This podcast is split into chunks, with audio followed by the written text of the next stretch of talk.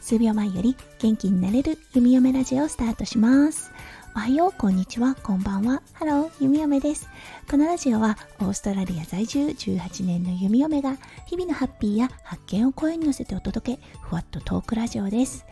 今日は2月23日水曜日ですね。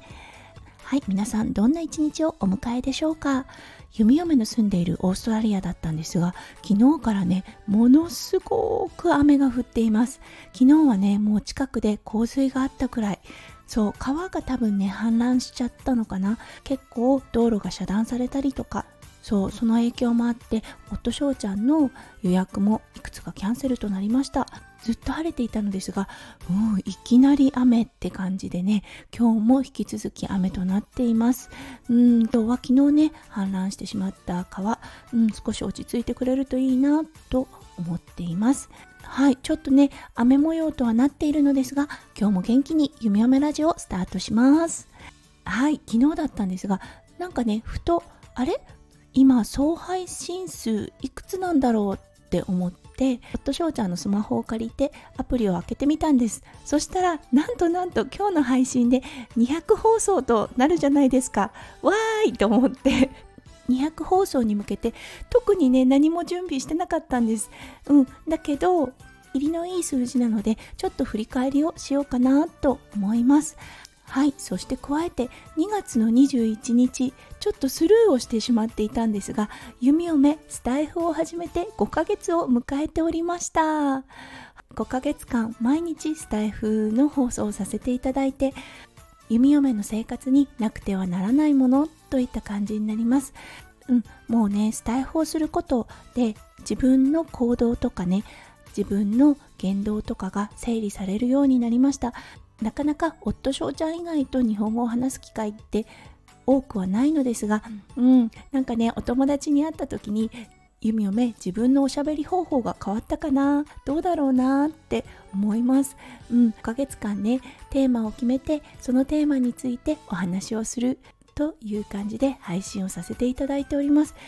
やっぱりね初回放送とかに比べては慣れてきたよなって思います。うんそして頑張らずに配信がねできるようになったかなって思います。昔の初期の時はねもう本当に今日は何についてお話ししようって考えてそれのアウトラインっていうのかな要点をいくつか考えてそれを頭でなんとなく文を考えてそしてから放送を始めるっていう作業がしてたんですが今は今日はこれについてお話ししようかなっってふと思ってそこからスタイフのアプリを起動してうんほとんどノートを使わずお話ができるようになってきました。うん、もしかしたらね尻滅裂になってるよ弓嫁さんって思われてる方もいらっしゃるかもしれませんがはいあのとても楽な配信法になってまいりました。やっぱりね継続していくっていう上では楽しむってことがね大事なんだと思うんですね。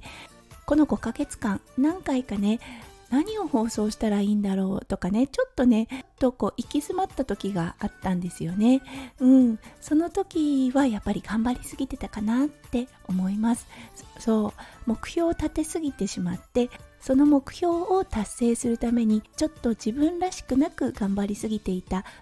部分があったんですよね。やっぱりそうなってくるとちょっと心と体にストレスを感じていたのかなって思って結構辛い時期だったと思います。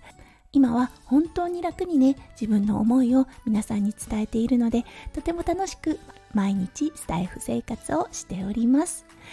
皆さんにとってはスタイフっていうのはどんなアプリとなってますでしょうか？うん。ね。聞き戦の方も配信者さんの方もいろんな思いがあってねスタイフに遊びに来ると思います。皆さんスタイフどんな風に捉えてらっしゃるのか教えていただけるととても嬉しいです。はい。ということで今日は偶然だったんですが200放送だったということに気がつきました。そしてちょっとねスルーしてしまっていたんですが5ヶ月間毎日配信も達成できました。はいということで弓嫁にとってはもうスタイフがね